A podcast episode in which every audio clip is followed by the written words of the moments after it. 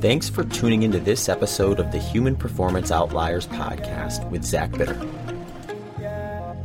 All right, everyone, welcome back to another episode of the Human Performance Outliers podcast. I'm your host, Zach Bitter, and today I have a guest interview for you. Although we do have a focus on nutrition as the topic, that uh, I found to be an interesting one. So, for me personally, when it comes to nutrition strategies that work, I suspect there is a wide range of options for people to choose from that can be successful. Because of this, I believe that finding an option that is relatively easy to stick to is going to yield the most consistency and therefore success at the individual level.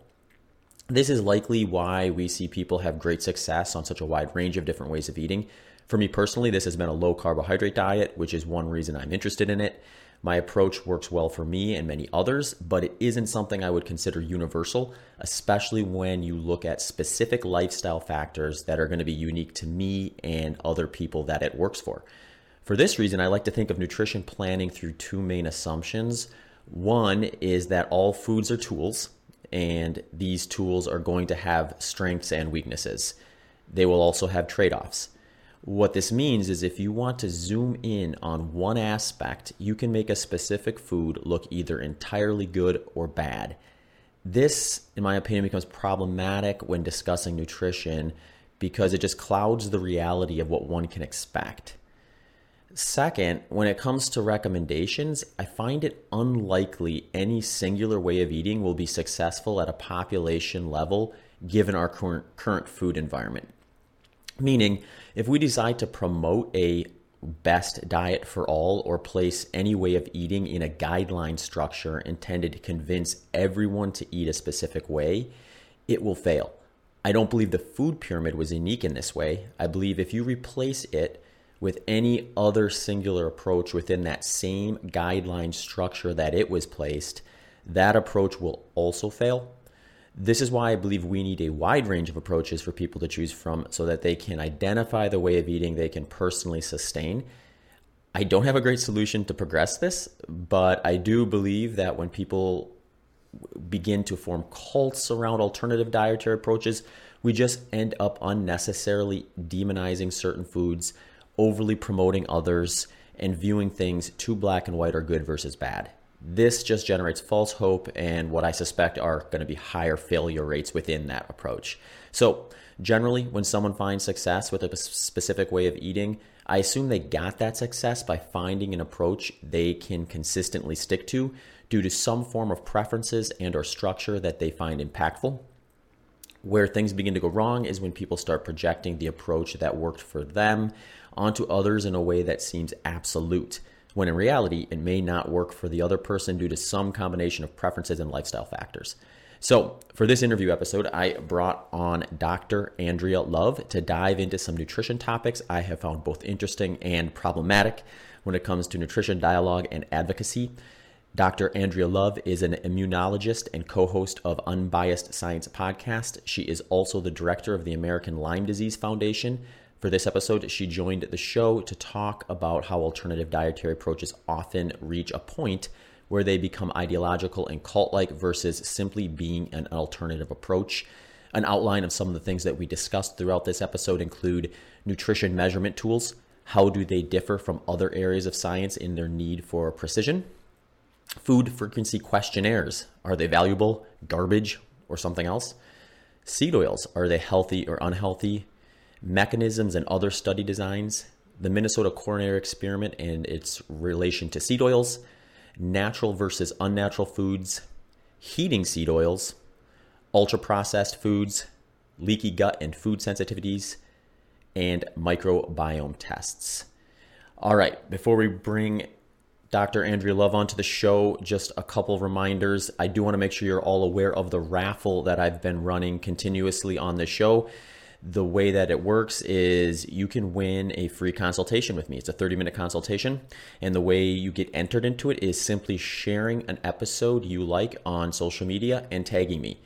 If you tag me, I'll know that you did it. Therefore, I can save and enter you into the raffle. And what happens is at the end of the month, I draw one of those names that are listed under the people who shared an episode.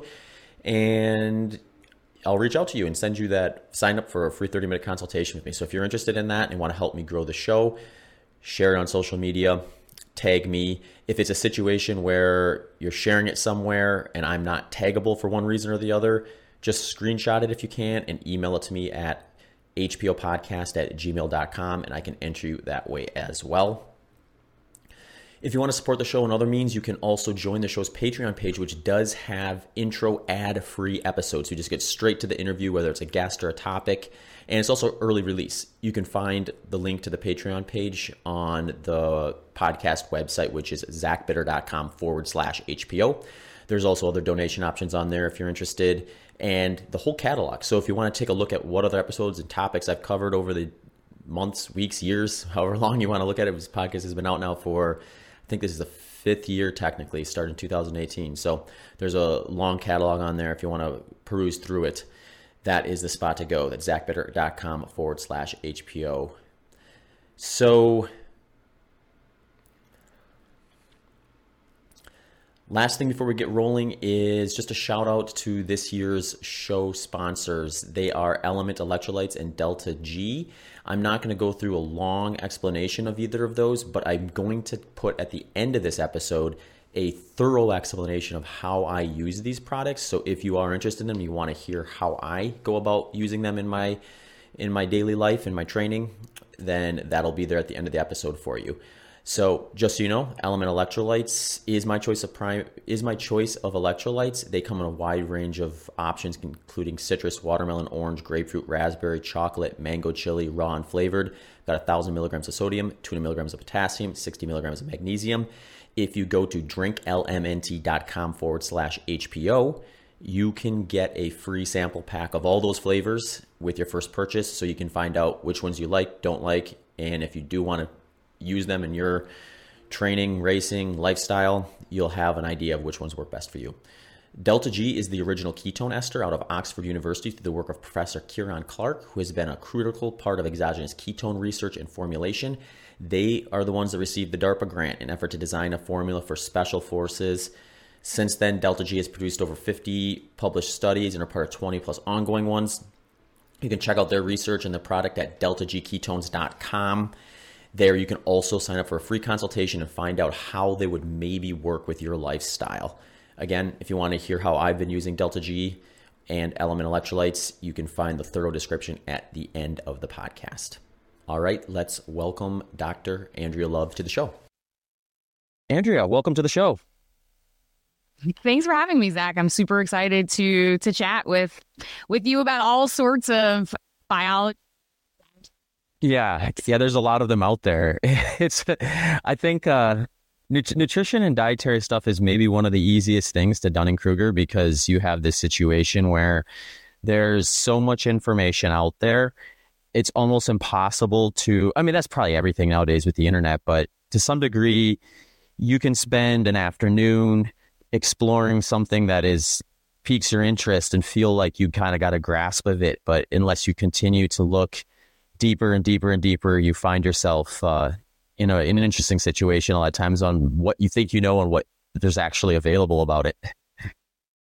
Yeah, and and I mean, you know, that's the wild west of the internet, right? You know, people can publish pretty much anything unchecked there. And and a lot of claims might sound really credible and really legit. And if you aren't trained to kind of tease apart scientific data you know you might fall prey to it. And it and it's and it's intentional right? It's done to mislead people and be very insidious. And i think with diet nutrition and a lot of these lifestyle things it's it's um, a really easy mark because it's something that people feel like they have some control over, right? There are certain things in our world that we're exposed to that we just have to react to or exist with. But when it comes to like your personal health or your personal well being, there are things that people can change and see if it improves how they feel. Mm-hmm. Yeah. The, the other interesting, maybe this is kind of a fun kickoff topic too, is just the measurement tools relative to nutrition science versus other areas of science. I find this one to be very interesting because you have science as a whole where, you know, like if we're building a rocket, the precision required to launch that rocket and have it actually work is very, very precise to the degree you can't have any wiggle room or the thing blows up. Whereas with nutrition, you could never get that level of precision just because of all the, the confounders and things that kind of would in, input. So you you have to use these these less precise tools. But when you actually look at kind of how that plays out with a lot of these things, you just don't need super precise tools the way you would to launch a rocket to get at least a good enough idea of where certain things are heading and begin to kind of make recommendations or at least have some idea of like on average this is probably going to happen if you do that. Or if you do these things your risk factors increase and you can start to kind of collect that data and kind of get an idea of like where you're where you're sort of putting yourself. But I think that kind of gets weaponized to a degree because people will take this idea of precision, like rocket science, and try to apply it to nutrition, where that's just going to be a dead end. You could always argue this isn't good enough if you're basing it on that sort of a a uh, precise tool. Yeah, no, it, it's a it's a great point. It really underscores, you know, biological research in general, but something as diverse as nutritional science, when every single subject, uh, every human is genetically distinct and have all sorts of different factors their environment, their microbiome, which is a whole other topic that I am happy to chat about all the time. Um, but there's so many different um, layers of complexity within an individual human and the methods that we would use to assess um, you know efficacy or benefit of a nutritional intervention often rely on self-reported feedback that it's really hard to tease out even something as um, you know as well accepted as the placebo effect right? If someone truly believes that something is going to improve how they feel or their quality of life or their energy level you know, that sometimes comes to fruition. And that's why it's really important to have as many randomized controlled trials as possible, even in a research area that um, is harder to, to parse out um, compared to something like looking at vaccine efficacy. Really, it's a very discrete mm-hmm. endpoint mm-hmm. um, compared to something a, a little bit you know more nuanced like mm-hmm. yeah no, that makes sense. And I, I think one point within this I want to kind of talk about with that is food frequency questionnaires, because this is one where it definitely gets. It's one of those things where, like, if I ask one person, what's the value of a food frequency questionnaire, I could get them to lay out a scenario in which they're trying to pull data out of this person of what they ate 10 years ago. And then my intuition is going to be like, well, that's garbage. Like, no one's going to remember that. Versus when you actually look at kind of how food frequency questionnaires are generally used, this would be an example, I would say, of like it's an it can be an imprecise, relatively speaking, imprecise measurement tool, but depending on what you're trying to actually measure with it, it can be relatively accurate. So yeah, food frequency questionnaires probably aren't going to help us figure out what someone ate 10 years ago, but most research isn't using them for that sort of thing. So can you just tell us a little bit like how are food frequency questionnaires typically used and what is their value in kind of kicking things off when we're trying to learn about how a specific way of eating or specific food will actually impact someone's health?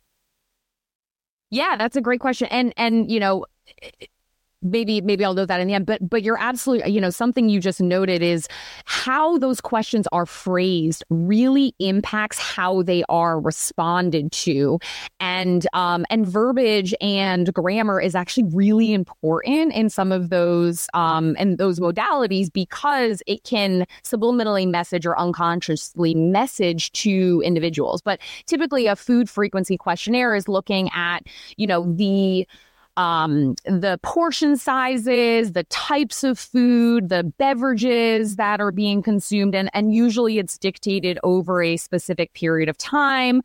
Um, again, you're absolutely right. It's not going to be something in the distant past. You're looking typically within the last month, the last year. Um, and a lot of this is to basically have them detail a finite list um, based on certain questions that are that are indicated. And this is going to um, look at kind of total diet composition, total diet proportions, um, portion sizes, as well as kind of how those relate to um, certain uh, risk factors for certain disease states, certain, um, you know, predominance to a certain disease condition or body condition or things like that. Um, it's also going to look at, you know, are there linkages or correlations between um, multiple participants, certain foods, certain risk factors, and things like that. Now, the challenges, of course, is the way you phrase it, who's participating, and also people have inherent recall bias as well as biases when they're trying to report things like portion mm-hmm. control. So unless someone is physically supervising and that would kind of shift that from, you know, a questionnaire based study to a controlled trial sort of study, you know, people broadly underestimate the quantity of food that they're eating. So if they think they've consumed one portion of, say, we'll go ice cream because I eat ice cream. say ice cream, you know, in reality, I'm eating three or four portions, right? So, so a lot of times it also allows researchers to understand why there might be disparity in outcomes versus inputs because again people are saying well I used one serving of salad dressing why am why am I seeing you know I'm not seeing weight mm-hmm. loss, you know, for simplicity's sake. And in reality, it's because they're not actually in a calorie deficit because they, it's all these secret kind of calorie sources that they didn't fully understand. Um, you know, there's of course a lot of limitations to these, right? Because if someone says, you know, I ate chicken, well, how was it prepared? Was it fried? Did you have oil in it? What else did you add to it? Was there extra sodium? And so there's all these other things that um, can skew the data or even can change the data from person to person or even within the same person from day to day, right? You know, sometimes maybe that was grilled white meat chicken. Another day it might be, you know, on the bone dark meat chicken with skin, you know? And so unless you have a questionnaire formed in such a precise way that you can really dissect out all of those, there's always going to be a confounding variable. Mm-hmm. Yeah. And a lot of times it doesn't stop there either, too. It's sort of like points you towards what is worth spending more time exploring and and that's where i think those are probably probably useful i just find it interesting that it, they tend to be like many of these things i think weaponized either as a, in a black and white manner where it's something where it's like oh well this research study used a food frequency questionnaire, therefore we throw it out before even looking at anything else involved with it. Right. Yeah. Yeah, absolutely. And and you know that's true with a lot of biomedical sciences is that, you know, I think there's just a lack of understanding that it's shades of gray, there's nuance, it's not black and white. You know, when you consume something on social media as information, you know, especially if you're just reading the headline, that's very you know, it's very likely that that's not the full story or the scope of what's being discussed. And so it's really important for people to kind of, you know, look under the hood a little bit and maybe take things with a grain of salt. Mm-hmm. Yeah. The one topic that I want to get into with you is seed oils. And this one has been an, I've just gotten increasingly interested in seed oils in general over the last few months. And part of it is because I sort of was uninterested in seed oils to some degree, where it was just like, it was just kind of this thing. And then it started becoming more popular for all the wrong reasons. Like it became a, yeah. a target of this is how I'm going to establish some credibility, perhaps, or momentum yeah. online. Because if I say something like unnatural or this used to be engine lubricant, whatever it is. You know, there's so many seed oils, it just goes on and on and on. And it's just so easy to kind of position it as really, really bad. Before that, though, you know, I follow a relatively low carbohydrate diet. So, like, seed oils, in my opinion, were just something where this is a tool that could potentially be useful because it's literally 100% fat. So, if I'm looking to increase my, my fat intake and minimize my carbohydrate intake to some degree, like that's a tool I may be interested in, especially if I, like you mentioned before, if I'm having a salad and I did a 20 mile run that morning, I might want a bunch of that salad dressing. Need some calories. Right. Yeah. So like, but then obviously like you start hearing about seed oils being bad and then so what do I replace it with? Or do I need to replace it? Maybe they're better than the alternative that I'm going to replace it with. And you sort of end up in this situation where it's really hard to know what you're doing is good or bad, even when you're looking at it through just like a macronutrient side of things, like I had been. Yeah, no, absolutely. And and you know, if you went on social media and you watch some of these influencers and TikTokers and things like that, like everything is apparently toxic. Every single thing that you're eating right? Um and so you know the seed oil demonization i think really kind of gained traction with this carnivore diet phenomenon as well. They kind of like evolved and emerged simultaneously. And so you know you've got liver king saying well animal fat is the only fat you should be eating. And you know carnivore md who um his his real name is paul saladino I hope it's okay to call him out but he's a psychiatrist. So he has no, like, he has an MD and he uses that as an appeal to authority, but he's trained in psychiatry. It's not remotely anything biologically related that that he could be speaking on this. But anyways, he's a huge proponent of only eating animal products, and of course they demonize seed oils. So so there's kind of like several buckets, right? The two overarching themes are, you know, seed oils are toxic and they're killing you and and and because they're refined they're also simultaneously killing you. So you know if you look online you're going to see social media influencers, your holistic health people, and your integrative this and your wellness gurus, and they're going to say seed oils are causing inflammation, they're causing headaches, they're causing brain fog, they're causing type 2 diabetes, they're causing weight gain, they're causing heart problems, they're causing cancer, they're causing leaky gut, and they're causing all these medical issues. And, you know, there's even hashtags, right? The hateful eight, which relates to the eight most common seed oils. You've got seed oil free and um, and so those hateful eight are referring to um, canola oil, corn oil, sunflower, safflower, soy, grapeseed, rice bran, and cottonseed oil. Um, and these are uh, all toxic. They're all killing everybody apparently. So, so maybe very quickly. So seed oils are a catch-all name for vegetable oils that are derived from seeds. So basically, instead of olive oil, which is technically a vegetable oil that's made from fruit because the olive is is the fruit of the olive plant, not the pit of the olive, whereas something like a sunflower oil is actually taking the seed of the oil, crushing it and extracting the oil. So, um, you know, all of those seed oils apparently are all terrible for people. Um, the TLDR of all this is that there's no no evidence to support those claims. Um, you know, of course, we've we've gone through the era of the the saturated versus the unsaturated fats. So all vegetable fats um, are liquid at room temperature. Um, so those are all your oils. Your animal fats like butter and lard are solid at room temperature, and it relates to the different types of fatty acid chains that are present in those.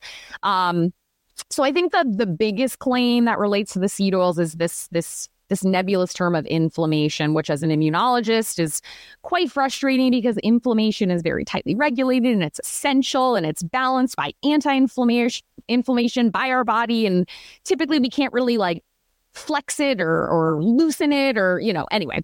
So so oils, all oils have different ratios of right? And so we talk a lot about um, a certain type of polyunsaturated fats, omega 6 fatty acids. Um, these are essential. They're required for optimal human health, but humans can't make them. Um, so we typically have to consume them. Otherwise, we don't have omega 6s. Now, um, omega 6s are very important for brain function, for metabolism, for growth and development. Um, and these are, um, they also help with skin and hair growth, uh, bone density, and they also participate in the reproductive system. So, you know, they're, they're something that that we need.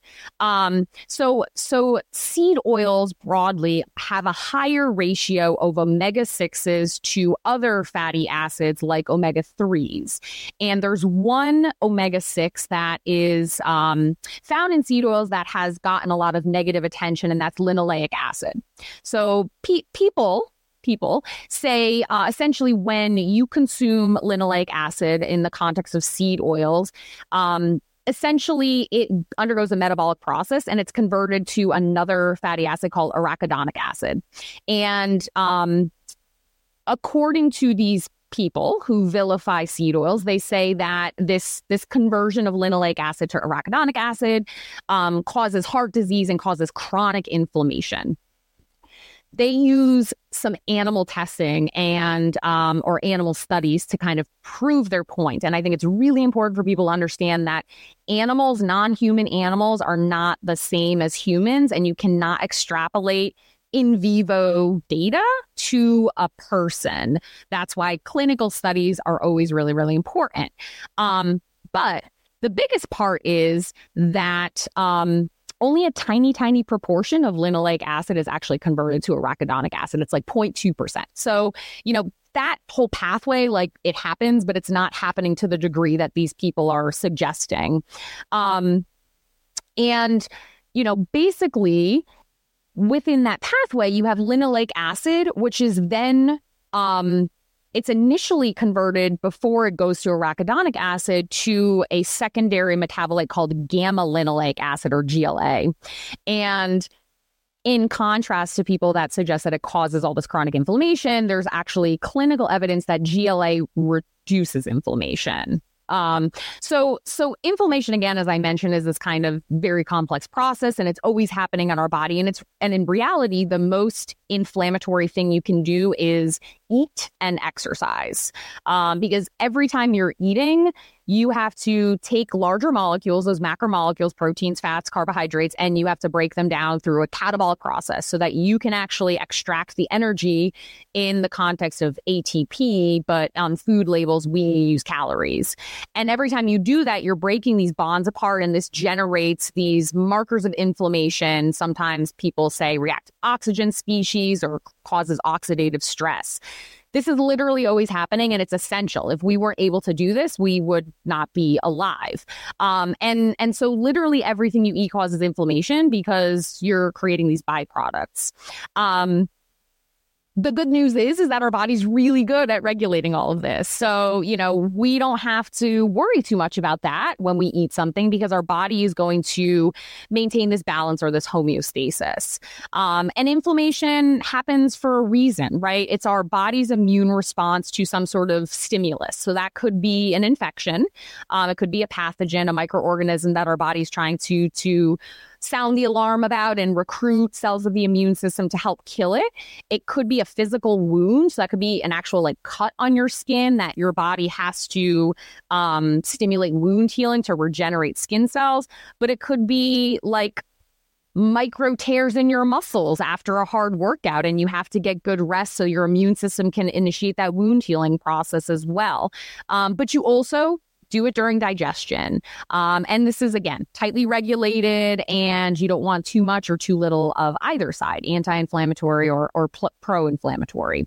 So, anyway, this linoleic acid topic is really kind of where this all started. So, linoleic acid goes to this gamma linoleic acid, which, again, there's evidence that. Um, it reduces inflammation, but then subsequently 0.2% of that is converted to this uh, arachidonic acid. So, so we need linoleic acid for survival. It's considered an essential fatty acid. We can't make it, um, and we need it for our cells. Like it literally makes up a component of our cell membranes. Um, and so, if we weren't consuming it, we would have some issues with our physiology. So, when you actually look at the scientific evidence about seed oils, um, so seed oils are a major source of this linoleic acid. You can also get it from eating actual nuts and seeds. It's also found in certain meats and in eggs. Um, and there's a lot of clinical evidence that actually demonstrate it has an anti-inflammatory or protective effect. So, if you look at, um, you know, several meta-analyses uh, over the last several years, they found that both linoleic acid and arachidonic acid, which was the byproduct um, don't increase risk for any sort of cardiovascular disease. And when they looked at blood biomarkers, people with higher levels of linoleic acid in their blood compared to um, lower levels were 7% less likely to develop cardiovascular disease. So, you know, when you look at the actual clinical evidence, there's actually no data, no credible data that seed oils or, or the fatty acids com- composed, you know, that seed oils are composed of are actually implicated in any sort of inflammatory or chronic disease processes. Um, and again, there's there's many other studies. I won't kind of rehash them all, but um, you know, even the American Heart Association concluded that um, linoleic and arachidonic acids are actually associated with a lower risk of cardiovascular disease, and um, and that linoleic acid is actually associated with be- better physical condition in um, older adults, particularly those over seventy years old. So, you know, kind of the big overview is that there's there's a lot of really unfounded demonization of seed oils when in reality we know that um, this kind of broad Mediterranean diet, which is uh, unsaturated oils like your seed oils, lean proteins, high in fiber and produce, is really kind of the the best catch-all diet for the vast majority of individuals. Mm-hmm. Yeah, I I know like when I started actually exploring like the other side of the topic, uh, eventually like I found like a lot of the stuff you mentioned, which is just a lot of the things that are used to incriminate seed oils are just mechanistic related stuff. So for the listeners, can we talk a little about mes- mechanistic stuff? Because I think it's like one thing. It's it's interesting to see a mechanism, but I feel like if you it's more interesting to find a mechanism after you've already found a pathway with something versus just speculating with a mechanism, which uh, you you maybe know the numbers. Like, what are the what are the odds of some like if some mechanism that we discover actually playing out in the human body the way that we think it will based on that mechanism? Oh my gosh the i mean less than 0.1% i would say um and and the reason for that is be, is our body is super mm-hmm. complex so so basically a mechan a mechanism is is looking at you know a, a biological pathway where you have different molecular partners and you're saying okay well this chemical binds to this receptor, which activates this protein, which then turns on this transcription factor, which then activates this gene, which makes this RNA, which makes this protein,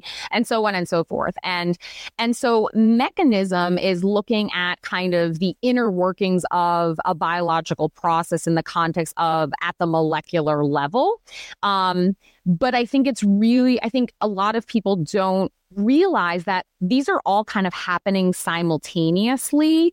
And a lot of these molecules that are signals or, um, you know, um, um, you know, participate in these signaling pathways, participate in multiple signaling pathways, and they can activate them, they can inhibit them, they can be they they can might require a partner or a cofactor. They might be only turned on in certain t- cell types or tissue types or organ types or species. And so, you know, you can't simply look at a mechanistic study, which are typically done in a petri dish with cells that are all identical to each other and and um, or uh, an animal model that's not a human and say, okay, well, we blasted them with arachidonic acid artificially. We took some, you know, in solution with none of the other molecular components and none of the physical food source, um, and we saw this impact because that's not how it happens in an organism and certainly not in a human because digestion and metabolism and how all these different systems play with each other is so much more complex than that. And so, you know, we humans, people fall into the trap of of exaggerating or mischaracterizing the findings of a mechanistic study or an, an in vivo study or an in vitro study, and certainly not just with nutrition, with, with a lot of topics. Um, but, you know, I think it's compounded by the fact that you have these bad bad actors online who use their credentials and they legitimately weaponize their credentials. Um, there's there's a, a PharmD um, James DeNicola Antonio. He, um, I think he goes by something DiNic on on social media. He's got millions of followers, and he he um, you know he published a paper in um, in um you know he, he published a review that basically was demonizing seed oils and he wrote about how harmful they are and his instagram posts are filled with um you know avoiding seed oils is what you should be doing for good health because it causes obesity and diabetes and heart disease. And he says you know you shouldn't eat cereals cereal grains no seed oils. Um he obviously sells a lot of supplements. He owns a, a, company called Cardio Tabs, which is a nutraceutical company. He he he wrote a book called The Salt Fix, and he he has you know a whole bunch of conflicts of interest um, to kind of shift people away from consuming seed oils but but it gets really hard for the average person because he again is exaggerating the mechanistic finding of a singular study and is you know now demonizing this this molecule that yeah i mean if you give cells in a petri dish, a mega dose of anything, you're probably going to do something harmful to them, um, whether it's something we consider beneficial or, or not. I mean, the, the same is true for like causing cancer in vitro. Like you can give cells in a petri dish like 8,000 fold dose of cinnamon and and you would cause cancer, you know, in in the mechanistic form, but that's not what happens in people. Mm-hmm. Yeah, and when you look at the seed oil research we have, you find that like the human outcome data suggests that they're benign or even protective in some cases. So then it's like one of those things where you go down that rabbit hole and you have this situation where you get a bunch of rat studies and mechanistic stuff thrown at you but then you have you you you rebut with but what about the human outcome data you know the stuff we're actually concerned with and then you know, it's like there's probably some pushback in terms of like again like we were talking about before oh that was based on weak epidemiological studies and things like that where it kind of takes us back to the original topic of like what are we trying to measure and how accurate can these measurement tools be based on the context and it seems like when you actually look at mechanistic studies and animal studies, the way that you described them, if you're going to argue that the human outcome data based on epidemiology is weak, you're probably going to also have to take the hit that your mechanistic speculation and your rat studies are also probably quite weak, if not much weaker. Do you have any thoughts about that? Yeah, no, I mean, it's a great point. So, you know, I mean, when you look at the hierarchy of evidence, um, you know, you're, you're lowest on your pyramid is uh, a case study. So that's a single entity or an expert opinion. So that's, you know, one person saying, well, I think this, therefore it is true. So that's your lowest of the low. Um, then you have in vitro and animal studies because, again, they're not in humans. So, you know, the there are limitations to what you can conclude about those findings. They're useful to make informed hypotheses to then expand upon or use for subsequent in vitro or in vivo studies and ultimately human research, um, but they rank below even things like observational studies or case control studies or cohort studies, which are all essentially different types of human epidemiological studies, even human survey data. Um, obviously, the very, very top, your your kind of gold standard is your randomized controlled trials, and there are some in the context of nutrition sciences, um, but of course, those you know are very time consuming, um, sometimes prohibitive for people to participate in, and things like that. So, a lot of nutritional data is looking at these longitudinal studies um, based on epidemiological data. So, they're looking at trends or patterns within populations over time, looking at health outcomes over time. Um, you could look at things like life expectancy over time. But again, all of those data, even if you considered it weaker than a randomized controlled trial is still more robust than an animal or an in vitro study. Mm-hmm. Yeah. The, the other one I'll hear from time to time that I find sort of interesting when you actually dig into the details is the Minnesota Coronary Heart Study.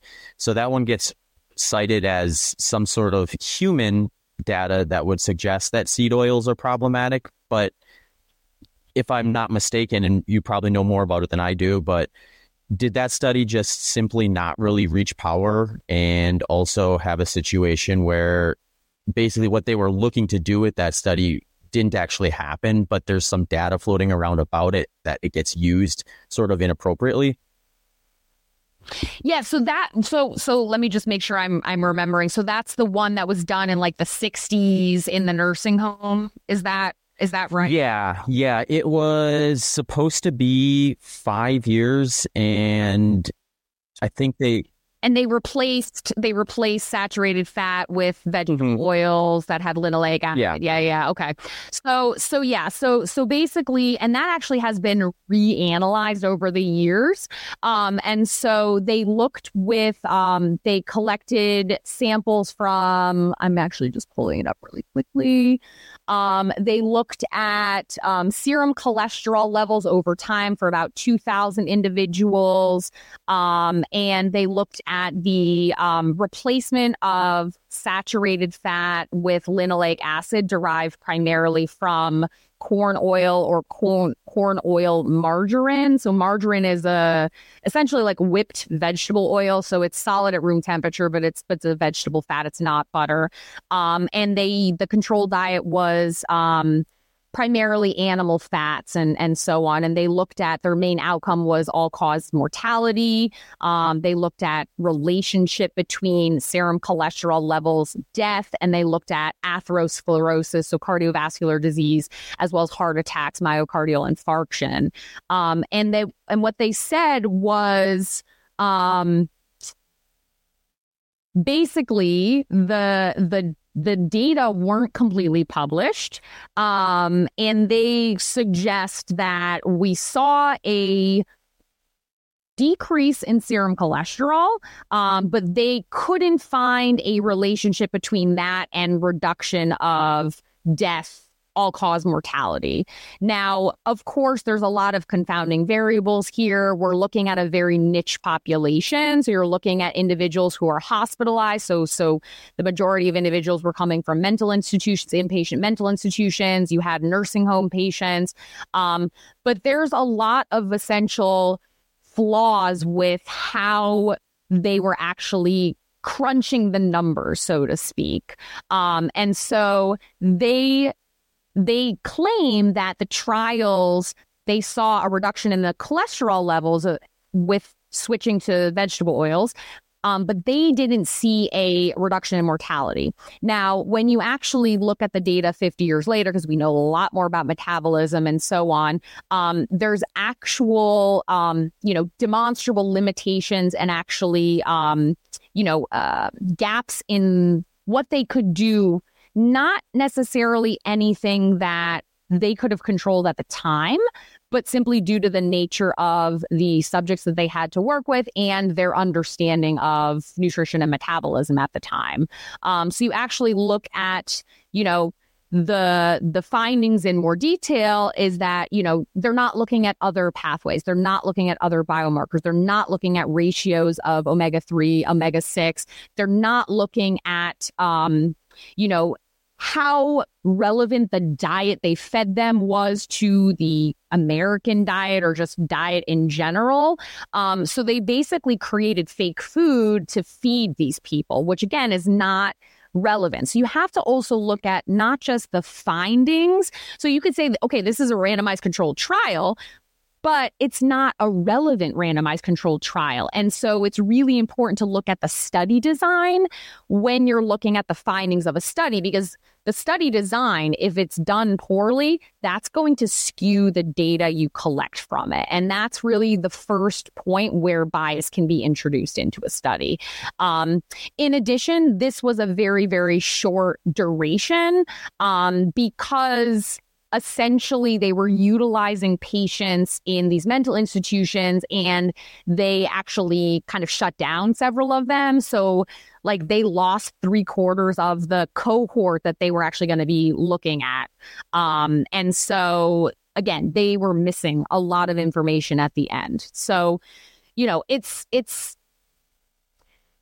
there have been a lot of studies since then, you know, that have demonstrated that these seed oils are not harmful, often are benign, and in many cases can be protective. And it's and it's unfortunate that people kind of cling to something that's 50 years old as evidence when it's essentially been debunked with better quality studies. Yeah, the one that kind of goes parallel with that to some degree that I'll see is since we have the unfortunate situation of trans fats and you know, like quote unquote fake butter, where that obviously that went badly. So like people will reference that as like, well, it gets into kind of the natural unnatural side of things where it's like we'll see what happened last time we tried and it's like you know at, at first glance it's like it can be compelling but it can also be like well how many unnatural things have we tried that have worked out in a very positive manner versus looking at this one that didn't work. Because for all I know, like there's a thousand other unnatural things that we tried that ended up being a huge net positive, And you're hyper focusing on this one mistake that got made and trying to say that the because unnatural, therefore seed oils Yes, absolutely. And that is called the appeal to nature fallacy. And it is so prevalent um, everywhere. And that's essentially the insinuation that just because something is natural or derived from nature, it is somehow superior or not harmful compared to something synthetic.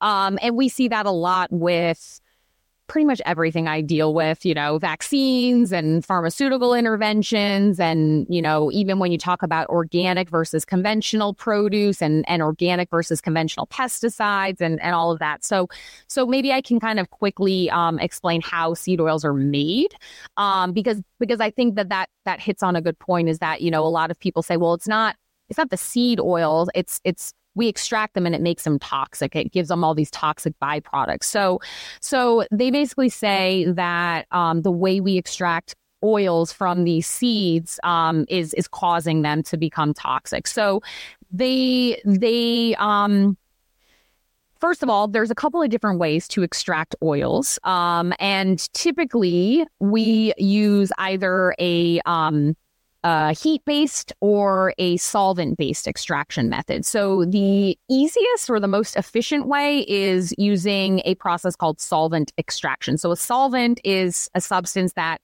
dissolves something in it. And if, um, you know, it's like dissolves like, right? So, water soluble things, you could use water as a solvent. If it's a fat thing, you can't use water because fat and water do not get along. So we use a substance, or not we, I don't extract seed oils, but um, seed oil manufacturers use a solvent called hexane, which is a chemical that helps to pull oil out of seeds. Um, it's a hydrocarbon, so it agrees with fats um, because fats are made out of um, hydrocarbon tails. Those are those fatty acid chains.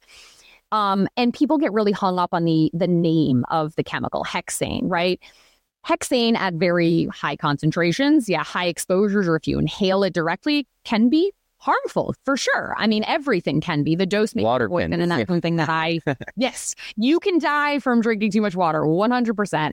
Um, so it's really important to realize that. So they use this as a solvent, but then they purify it and they remove the hexane. So if you actually look at the seed oils in a finished product, there's there's a trace level maybe. And people broadly get most of our hexane exposure when we're at the gas station pumping gas. That's coming from gasoline fumes. Now, if you are someone that works in a manufacturing facility that's dealing with hexane, maybe not even related to seed oil, certainly that can pose a risk to you if you're inhaling large quantities of it. Um, but but ultimately, you know, that's not going to be a problem when you're creating or processing or, or consuming seed oils. So, you know, a lot of people say that you know these these additives they're unstable they're they're turning those unsaturated fats into these trans fats and again there's no evidence of that um and so you know when you're looking at that that's that's just an unfounded claim. It's again, it's using this chemophobia and this appeal to nature fallacy to kind of spread fear about that. Now, some people, um, you know, say, okay, well, it's not the processing or the creation of the fats, but it's when you're heating it for cooking. You're you're um, increasing the temperature really high, and that's going to lead to um, byproducts like hydroxides and aldehydes. And again, we're looking at mechanistic, right? You're taking these names of chemicals that are really just classes of chemicals and saying, oh, well, aldehydes create inflammation, hydroxides create inflammation. But in reality, um, you know, there's certain oils that, um, you know, can handle higher heats before that smoke point, like safflower and avocado oil and sesame oil. Um, but in a home kitchen, you're never heating them to a level that that would be a concern. And um, ideally, you shouldn't be reusing them anyway. So you wouldn't be consuming any byproducts that may or may not have been generated. Um, people that are super concerned about extraction can look with, um, they can look for cold pressed oils. So these are oils that are extracted without heat or chemicals, um, or expeller pressed oils. So you're literally just using mechanical crushing to extract. Um, those are options. They're much more expensive. Um, and again, there's really no evidence to suggest that they're superior, um, you know, but, but they're out there. Um, kind of from there, then you get into a subcategory of oils, and those are the refined oils. So basically, you take these solvent extracted seed oils and you process them further, um, essentially where you're removing any additional particulates. Um, and this, the reason that we do refining of oils is to remove impurities um, and it extends the shelf life of the oil. Now, you don't want oils souring um, because that that can you know not be great. It might not taste good but there can also be um, you know it can lead to contamination. Um, and so what ends up happening is that refined oil undergoes a secondary extraction process, typically using um, heat again. So you can heat things up and extract things because you increase the solubility of it, or again, using a chemical extraction method. And um, this is giving you, again, um, um longer shelf life, fewer particulates that are in the oils that are residuals from the seeds themselves, and it actually um, reduces the smoke point. And so refined oils are often really good for um, for um, you know deep frying if you needed to you know do something at really high temperature. So again people claim that this refining process is full of chemicals. And sure, that's true because everything is a chemical. Your body is a sack of chemicals. That's all you are. You're literally just a network of chemicals. Um, and that they're they're contaminated with all this toxic debris from the refining process and they're generating inflammation and free radicals. And again, they're getting they're getting kind of hung up on those the names of the solvents and the fact that the dose makes the poison. And of course there's there's no scientific evidence. Um, and they also claim that the refining process um, you know makes the oils rancid. And again there's just really not um, a lot of evidence to that.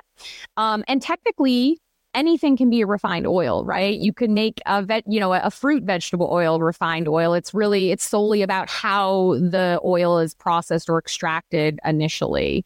Um, and so, you know, in reality, there's just not a lot of weight to those claims, but it certainly sounds scary if you come across it. Yeah, you sort of touched on this at the end there, and I was going to ask more specifically just about something like a deep fryer where you have these seed oils essentially just getting heated over and over again.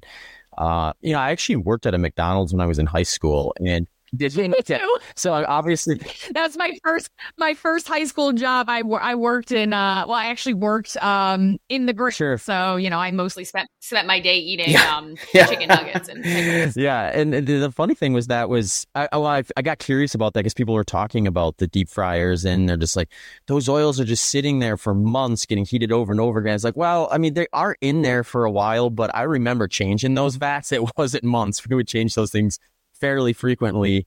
Uh, but but generally speaking, outside of the negative consequences you'd maybe have from just eating a diet rich in fast food, mostly likely due to just the surplus in calories you're going to get from doing that. Should someone be concerned with a deep fryer in seed oils versus just what they're going to get on a cold pressed salad dressing? I mean, in the broad context of things, no. I mean, certainly, you know, you could in theory, you know, overheat seed oils, re, you know, if you had several month old reheated seed oil, like that could be theoretically not as good for you as a cold pressed seed oil on your salad. But in like real context of what people are actually consuming, that that's not going to happen, you know? Um, you know, generally speaking, you know, fast food in moderation is kind of my mantra, you know. So if you're in, indulging in some french fries every now and then, you know, yes, I know that there's a lot of hate on fast food chains and all of that. And there's all these secret videos and they're showing the truth and all that. But in reality, like, you know, they're inspected and, and, you know, they're, they, they, do pretty good job of food handling and, and all that. And so they are pretty cognizant of making sure you know the fryers are clean and the oils are changed and filtered and all of that. Um you know so so i wouldn't be terribly concerned you know. For me it's more about looking at uh, the overall quality of your diet and ensuring that you have lots of fiber and you have good protein sources and you're getting all of your micronutrients and you know ideally getting those from your diet and not from supplements because we know that there's not a lot of evidence to support supplements and and you know but i think think that there's a lot of evidence that suggests that, you know, if you are consuming fats, um, you know,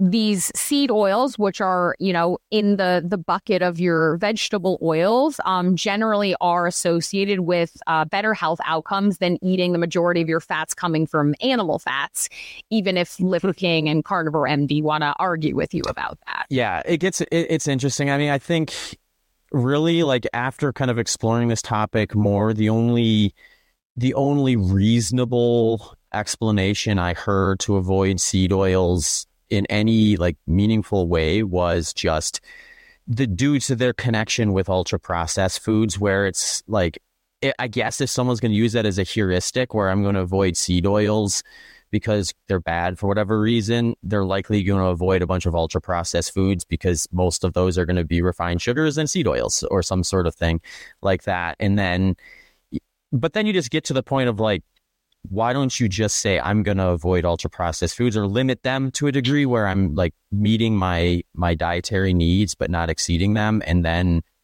look at it through that lens but i mean i guess people people like to gamify stuff so if they can do it one way you are you're you're so right. And and actually, you know, I love that topic. We actually did a couple of posts on ultra processed food over at Unbiased Science recently. Um, because there's not there's no formal definition mm-hmm. of what an ultra processed food is versus a, a, processed food. And technically, everything we consume is processed to some degree, even mm-hmm. produce, even frozen vegetables. Processing is not inherently bad. Um, but colloquially, when we think of ultra processed, we're thinking of things that have added fats and added sugars and added salts and things like that. Um, and and yeah, if you look at the proportion, like if you're looking at potato chips, like you know, yes, they're fried in oil, right? You know, most often because it's cheaper than animal fats and it makes it more accessible. Um, and and you know, but it's not the oil itself, right? It's the proportion of your diet that is being you know, made up of foods that have low nutrient mm-hmm. density, right? So they might be high in calories, but they don't have a lot of vitamins and minerals, or they're high in fat, but they don't have good proteins or carbohydrates. And so it's not about the single ingredient, right? So why are we vilifying a single ingredient when instead we should be focusing again on these healthy patterns? And it's also like they don't they're not mutually exclusive, right? You can have a really healthy, balanced, diverse diet and you can go have ice cream or have a bag of chips or have some cookies. Like, you know, they don't have to be mutually exclusive. But again, it becomes this all or nothing phenomenon where it's like, well, we're going to take our pitchforks out and go after linoleic acid when in reality, it has nothing to do with it. Yeah. I just like, I find sanity by just looking at all these things as tools where it's like, you know, like am I going to sit down and eat a bag of potato chips on a regular basis? Probably not. But like, if I'm going, if I if I need something that is going to be high calorie, low volume, that's a reasonable tool. In my example, so it's like if I go through an aid station an ultra marathon, it's like, yeah, I want the potato chip. I don't want to dip the potato in the oil and then the salt. I just want the potato chip. so, like that's a that's obviously an extreme example, but I mean, it, it just goes to show you like the the other thing too of just like food combinations in general because I mean people are to some degree probably need to be mindful of the level of ultra processing that they're including if they have a if, if they have a low output lifestyle. To the degree where the way I look at it is like even if I took a baked potato and sliced it and dipped it in oil and then dipped it in salt and ate that, I would tap out with that that scenario way before I did the bag of potato chips. And that's likely something to do with the fiber contents or or the maybe the water Yeah, moisture. moisture, yeah, yeah, absolutely. Absolutely. Yeah. I mean, and that's, you know, it all goes into that nutrient Mhm. density, right? So if, you know, you're consuming, you know, a thousand calories and it and it only weighs six ounces versus a thousand calories and it weighs several pounds, like you're gonna be consuming less food, less calories, right? And and you know, and that's why, you know, things that have a lot of fiber, have a lot of moisture in them, um, you know, they they give you that sensation of fullness, which is a whole other beef I have with the carnivore diet because it's devoid of fiber, and fiber is super important for all these appetite regulation cues on top of ensuring that you don't develop all sorts of digestive issues. Um, but yeah, it's about it's about the density and the quality of of the food itself, less about the individual substances or chemicals or um, ingredients within the food. hmm Yeah. Another another topic, if we want to kind of transition loosely, I guess, because seed oils likely quote unquote cause this, is leaky gut. Oh, goodness. Yes. Leaky gut is one of these diagnoses du jour um, that um, I'm just going to, you know, uh, it'll be controversial, but it's not a medical condition. Now, leaky gut in the context of physiology is a term that colloquially is used for um, intestinal cell permeability. Now, what happens with a lot of these pseudoscience diagnoses, um, leaky gut, adrenal fatigue, a lot of these other ones, is you know the people who want to pr- promote it take a term that does have some sort of scientifically related definition and then they kind of manipulate it and co-opt it. Um, so leaky gut basically suggests that your gastrointestinal tract is leaky, literally holes are forming and bacteria and toxins, toxins are always involved in all of these things. You know, the seed oils are toxic and the toxins are leaking in and the brain tox anyway. So these things leak through your intestinal wall and get into your bloodstream.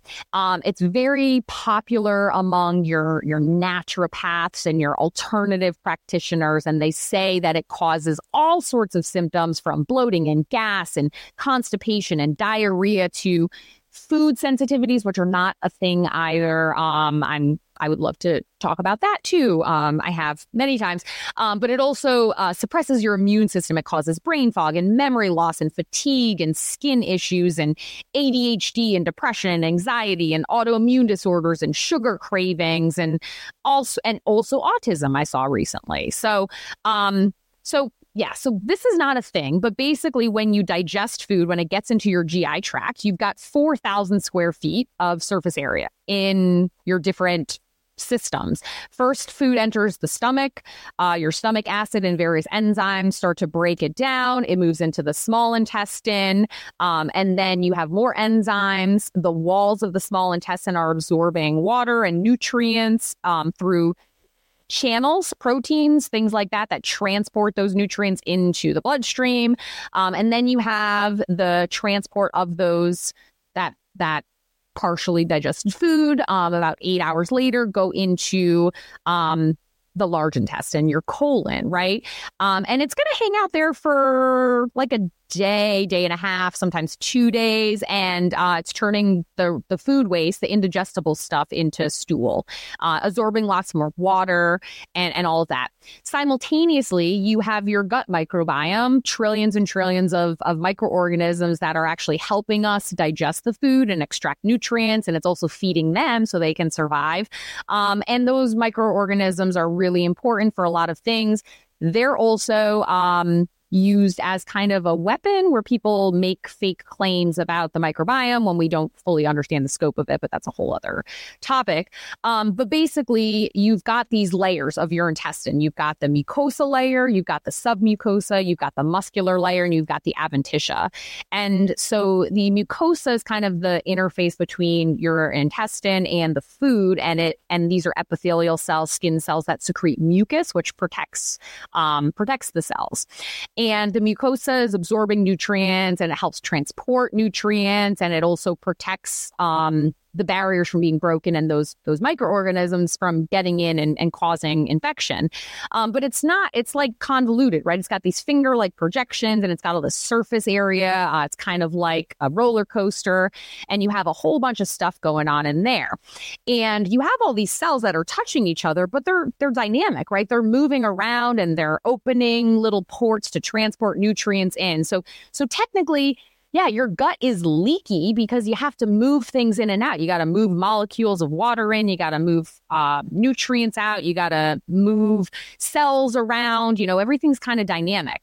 So they take this concept of the fact that your intestine is dynamic because it's it's it's really complex and then they say that those junctions between the cells are are just they're loose and there's gaps and there's cracks and there's holes and then all these undigested food particles are just seeping in there um yeah, that, that wouldn't happen because if that happened, you would develop a blood infection and would lead to sepsis and and and you would be at risk of dying.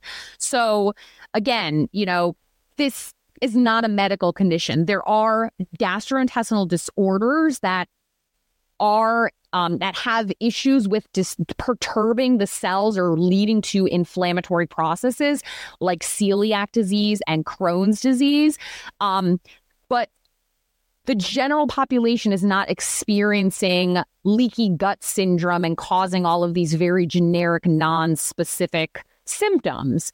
Uh, and the problem is, is that there's all these fraudulent tests that people use to diagnose leaky gut, like the mannitol or lactulose l- urine test, and these are not reliable. Um, but unfortunately, you know, they've been popularized, um, and and and they're used as kind of credibility for this. Um, you know this diagnosis and so of course um, the treatments usually involve very restrictive and fad diets because you have to cure the, the leaks in your gut. Um, there's a lot of supplements that are recommended. Um, and, and I just want to reiterate that there's no medical or scientific basis for them. Um, and supplements are, again, are not regulated and many could actually be harmful for you. Um, but yeah, so it's, it's kind of the, the same old story where a, a, a, legitimate scientific phenomenon in the in the context of how cells are dynamic and function has kind of been manipulated to suggest that you have these like huge crevices in your intestinal tract that's leaking things out into your bloodstream and causing all of these, you know, really non-specific symptoms. Mm-hmm. Yeah. Yeah, the one thing you mentioned that I want to follow up on is just like a food sensitivity or lack thereof, perhaps. What is going on when people like minus someone with actual celiac disease or Crohn's disease, where you know you you actually know what's happening with that particular individual? Like you said, that's not a population level problem; that's an individual problem. Mm-hmm. If if I go or like I think most people I talk to, myself included, there are certain foods where if I eat them, I get a stomach ache from them. Is that just something that's sure? Just everyone's gonna have have uh, some foods that just don't jive well for them for whatever reason. We don't really know. Is that potentially? I know the microbiome thing is very early still, and we don't really have definitive answers with that either. Could it be something where just like you need to reintroduce that food in gradual amounts and try to build up a tolerance to it, or what's kind of going on in those situations, in your opinion? Yeah, that, that's a great question. So, so when it comes to like foods not agreeing with people, there's there's really two main buckets. There's food allergies and there's food intolerances. So, um, food allergies are an an immune system mediated process where essentially a substance in that food is recognized by our immune system as a foreign invader. And our immune system, specifically uh, the mast cell arm, launches this really, really rapid um, inflammatory process mediated by the secretion of uh, particular types of antibodies called IgE and histamine. And it creates this, and it can lead to this anaphylaxis um, reaction. So food allergies. I think a lot of people think of in the context of peanut allergies. Um, celiac is actually a wheat allergy so it's a it's an allergic reaction against a protein found in wheat. Um, and um, and then and so those are a very specific um um um uh, sorry um reactions against specific molecules that's mediated by your immune system. And so gluten is often vilified in the context of celiac disease. And a lot of people are like, well, I have a gluten sensitivity. Um, and that's become very popular, right? So if you don't have celiac, which is the, the, the illness for the allergy against the protein found in wheat and barley and rye, which is gluten, um, you know, there's not evidence that that there's some kind of uh, nebulous gluten sensitivity. So if you don't have celiac or a wheat allergy, um, you don't need to be avoiding gluten. Um, the other side of the arm would be intolerances. And so intolerances are not related to the immune system, but are ra- rather related to digestion. And so I like to use lactose intolerance as an example. So, lactose intolerance is essentially your body does not make the enzyme required to digest that particular sugar. So, lactose is a sugar that's found in dairy products, and we produce an enzyme called lactase. Um, so, if it ends in ASE, it's an enzyme, it breaks things down. Um, so people who don't make that enzyme or don't make enough of that enzyme might struggle to digest the sugars found in dairy products that contain lactose or, or, products that contain lactose broadly. And as a result, they might have gastrointestinal symptoms. So bloating and cramping and diarrhea and things like that. So two different kind of biological processes, but related to reactions to things you eat. So it's possible that people may have intolerances for things that they eat, and that's why they get a stomach upset or things like that. It's also possible that they're getting stomach upset because you're feeding a certain population of microorganisms and they're creating a lot of gas as a result. Because when they metabolize, they're producing gas, and that gas is going into your digestive tract, and it either is going up or it's going down. Um, and so that could be something too. But what happens again, and, and there's a lot of other things that can cause stomach issues, right? There's a ton ton of nerves that innervate your GI tract. We know anxiety and yeah. stress and all sorts of other things can play a role in that too. Um, so it's really hard to tease it out. So what has happened is that there's these companies, um, one in particular called Everlywell, which is kind of the biggest perpetrator of this. They sell these sensitivity tests where basically they you you um do like a, a, skin prick and you give a blood sample and they look for all these things that you're, you know, in food that you're supposedly sensitive to. What they're testing for is an antibody called IgG. And IgG antibodies are produced anytime you encounter anything. So your body, your immune system produces IgG against pretty much everything in your life. It does not indicate you're sensitive to anything. It's actually an antibody that's produced as tolerance, meaning, hey, I saw it. It's not foreign. I just have those antibodies. So I know that next time I encounter it, I don't need to sound the alarm. And levels quite often can correlate with how recently you were exposed to it. So if you test positive for eggs on a food sensitivity test, it does not mean that you were sensitive to eggs. It means you ate eggs recently, probably. Um, but the problem is, is that that then leads to misinformation, disordered eating, restrictive diets, because these people, it's this card, right? And it gives you like 20 different things that you're sensitive to. And all these people are like, oh my gosh, I need to eliminate all of these things from my diet. And and it becomes psychological and it becomes um, you know, part of this identity. And it and it also runs the risk of malnourishment because now you're avoiding these entire food groups when there's actually no science behind it. So, you know, generally speaking, if you eat something and it makes your stomach upset, don't eat it, right? If you're legitimately concerned that you may have a true digestive issue, like an intolerance, see a gastroenterologist. Or if you're concerned that you might have an allergy, see an immunologist, but don't do an at home consumer test for food sensitivity because that's not founded on reality. Yeah, no, those, yeah, I, I remember like when those first started getting popular. I heard some people talking about it and they were just like, well, I took the test and I got these results. And it was like, there's a bunch of foods on here that I eat all the time and feel great with, and a bunch that I they said I should be eating. When I do eat them, they give me a stomach ache. I was yeah. so it's kind of like a coin flip yeah, as to whether it it is something reasonable or not. Yeah, and and you know, aside from the fact that IgG is not an indication of whether or not you know you you sensitivity is not a medical term to begin with, but but anyway, IgG antibodies don't indicate anything. Um, the, these are consumer tests, right? They're they're a commercial company. There's no lab validation. There's no standardization. Like who knows what they're actually mm-hmm. reporting, right? Um, and and again, it's predatory, and and I think it just it just does harm to people's health, but also just like literacy, scientific literacy in general. Is there anything of value in terms of putting yourself in a position where the foods you are eating can make it less likely you're going to have digestive issues. I'm thinking like fermented vegetables, fermented dairy for that matter. Are those things where, like, for example, if I'm eating fermented dairy or just yogurts, perhaps, kefir, is that going to potentially put me in a position where I'd be better able to also use just commercial dairy along the side of it? So there's not an answer to that. Um, you know, I mean, we know a lot of those foods are healthy. They're rich in nutrients. Um, you know, I love yogurt. I love cottage cheese. I love kimchi. I'll eat anything pickled any day of the week.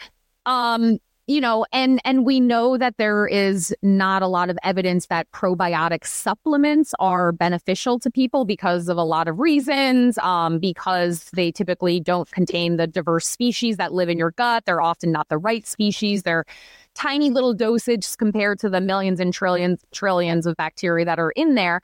Um, you know, but getting some of these live microorganisms for your food, it's it's we don't know enough to say that for a certain cohort of people it's going to be beneficial or it's going to there's no evidence to suggest it's harmful. There's no evidence to suggest that it's going to prevent an illness or prevent digestive issues or things like that. So, you know, again, if they're nutritious and you enjoy them, eat them, right? You know, um, but we, the microbiome is too complex and difficult to study in a comprehensive way for us to say that, okay, well, if you eat some kefir along with unfermented dairy, you're less likely to have issues with digesting lactose. It just, it's just not there yet. And it's going to vary per. Sure. So yeah, you're, it's, yeah, you're just throwing darts in the dark at that point and maybe you get if there's something there maybe you get lucky but it's it's not going to be something transferable from you to your friend if they're having similar situations. Exactly. But that's you know and that's and that's um you know the the at home microbiome tests are getting really popular too and i know i covered like 800 different topics but but those are like the wild west right? Because you're because again you're not sampling the whole microbiome you're only get you're only sampling what actually comes out in stool and that's not necessarily representative of everything that's living there. And the tests use different technologies use different methods they're only detecting certain species.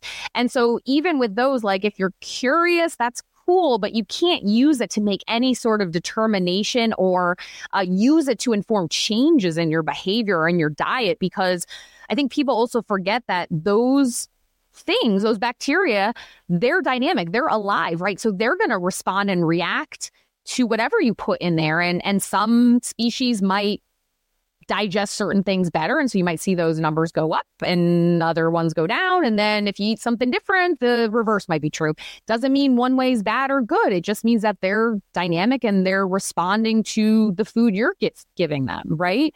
Um, but people are trying to like use that to hack their health and make inferences about, oh, well, you know, artificial sweeteners are bad because, you know, this study showed that if people drank sodas with aspartame, you know, the microbiome populations change. And when they, you know, drink glucose, they, you know, change differently. And it's like, Yeah, well, I mean, all you can say about that is that they change. You you don't know. There's no there's no one's good, one's bad. It's just that is what they they are. And again, we don't know enough about what those things mean to say one thing or the other. Um, so it's you know it's it's um, people fall into the trap of like, you know, having too much information at their disposal and using it to make conclusions that are just not supported. Yeah. Yeah. The aspartame one's another interesting one because that's another like dosage, like anything, dosage makes the poison. And the dosage for aspartame seems to be quite high relative to what you'd actually be able to oh. consume.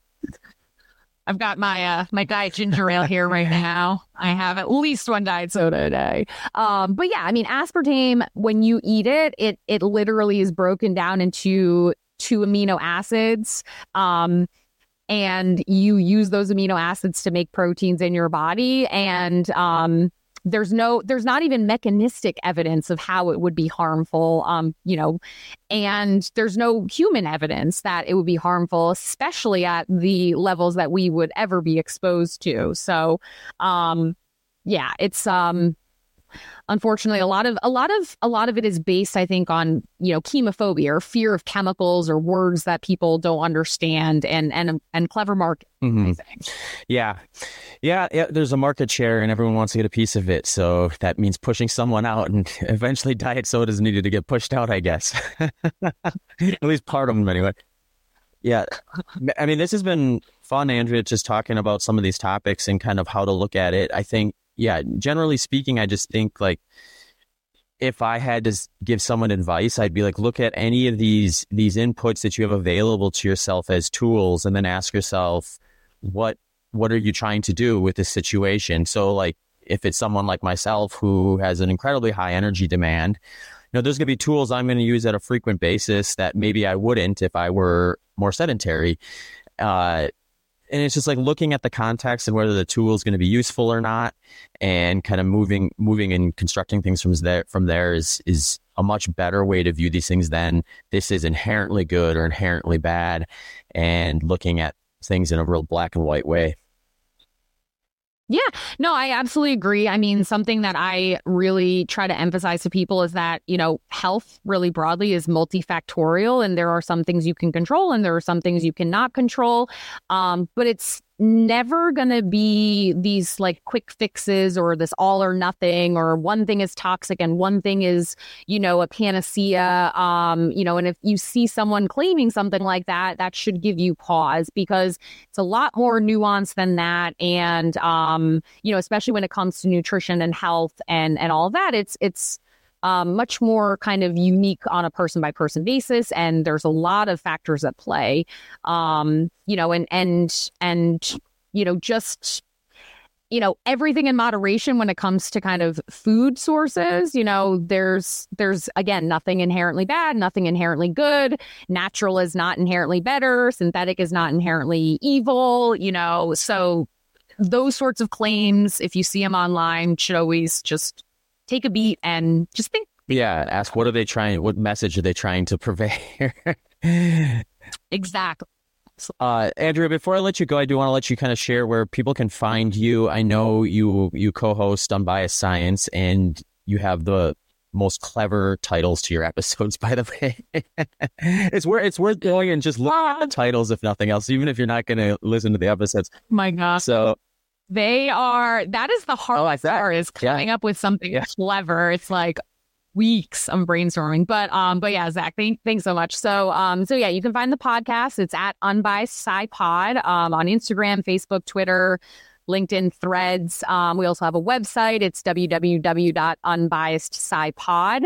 Um, I'm also, I'll shamelessly plug, I'm the executive director of the American Lyme Disease Foundation, um, where my team is uh, scientists and clinicians that try to dispel myths and misconceptions about tick-borne illness. Oh, I'm glad to have you back. Uh, Lyme disease now. Uh, that's what I did. My really? Okay, interesting. Job. So yeah, yeah. Um, so yeah, so so um, we have a website. It's uh, www.aldf.com, and I'm currently working on a big overhaul. We are on Instagram now. It's at American Lyme Disease Foundation. It's um, it's it's in its infancy, but um, but. Awesome. Well, I'll link all that stuff in the show notes, and the listeners can go and check it out. Yeah, but thanks a bunch for for your time and all the information. Thanks for having Absolutely. me. We'll have to do it, it again. It was awesome. All right, everyone. If you're still here, you're sticking around to hear about how I use the show sponsor LMNT Electrolytes and Delta G ketones.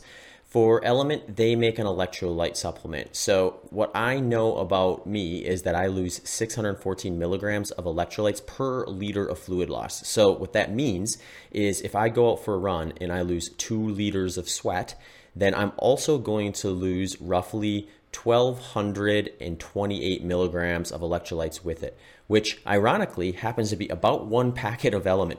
So, what I likely will do is if I'm going out for a longer training session or I'm going to be out in the heat and sweating a lot, I'm going to supplement the fluid intake I have with electrolyte to make sure I have that stuff in balance.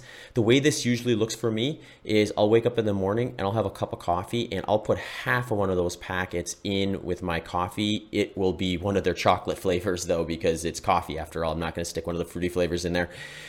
So that gets me kicked off. Then what happens is I go out for the workout and then I am drinking basically to thirst, but I am also targeting some numbers at times when it's hot enough and I know what my sweat loss is. But generally speaking, for every liter of fluid I'm taking in, I'm matching that with 614 milligrams of electrolytes to make sure I'm staying on top of that and remaining hydrated throughout that training session. If you're interested in a deep dive and figuring out more about your fluid loss and electrolyte needs, I actually have a couple podcast episodes that might be interesting to you. One is episode 358 with Andy Blow, where I go over all things hydration. And he talks about how I came up with that 614 milligram loss number and how you can maybe find out about yours as well as how much fluid you are losing with some simple at home tests. Also, I did an episode a while back, episode 300 which is just titled Personalizing Workout Hydration. So check out both of those if you're interested in doing a deep dive into your hydration and electrolyte needs. Something new I added to my training and racing this year are exogenous ketones. The research for exogenous ketones is still in its early stages, but there is a lot coming out and it is getting more convincing, in my opinion, to the degree where I wanted to try it out. I actually stress tested it during a 15 hour, 100 mile run at the Rocky Raccoon 100 earlier this year as a way to confirm whether it was something I was going to include in my racing protocol. One thing I was a little nervous about with exogenous ketones, like I am with anything I'm ingesting during an ultramarathon, is what is it going to do to digestion. I was interested in the recovery research for some time now with exogenous ketones, and there are some newer research studies now that suggest it could also have some performance applications as well if you're able to tolerate it and get it in the right dose. So, when I decided to try it out, I went with delta G ketones because they are the ketone ester that basically all the research that has promising effects is tied to, and it's their formula that's being used in those research studies. So a lot of times you'll just go and look for an exogenous ketone, and there's all sorts of potential issues with that, whether it's a dosage or just an incorrect type, and it's not actually going to do what the research suggests it would do.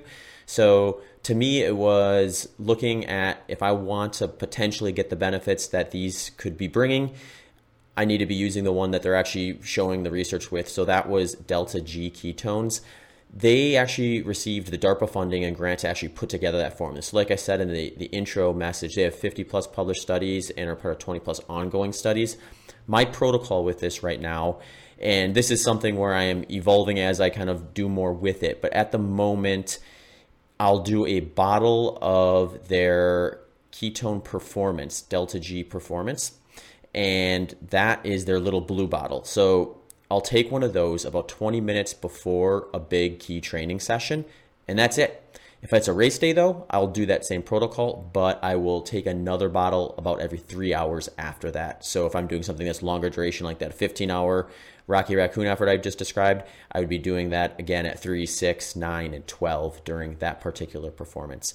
So, like I said in the intro, if you want to chat with one of their experts, you can actually go to deltagketones.com and they have a consultation service there right now where they will help you understand the research and whether your lifestyle is even something that they would, would be worth considering it for. So, if you want to get a little more information on that, that option is available to you. Links to both Delta G ketones and LMNT electrolytes can be found in the show notes as well as at zachbitter.com forward slash HPO sponsors. Thanks for tuning into this episode of the Human Performance Outliers podcast with Zach Bitter.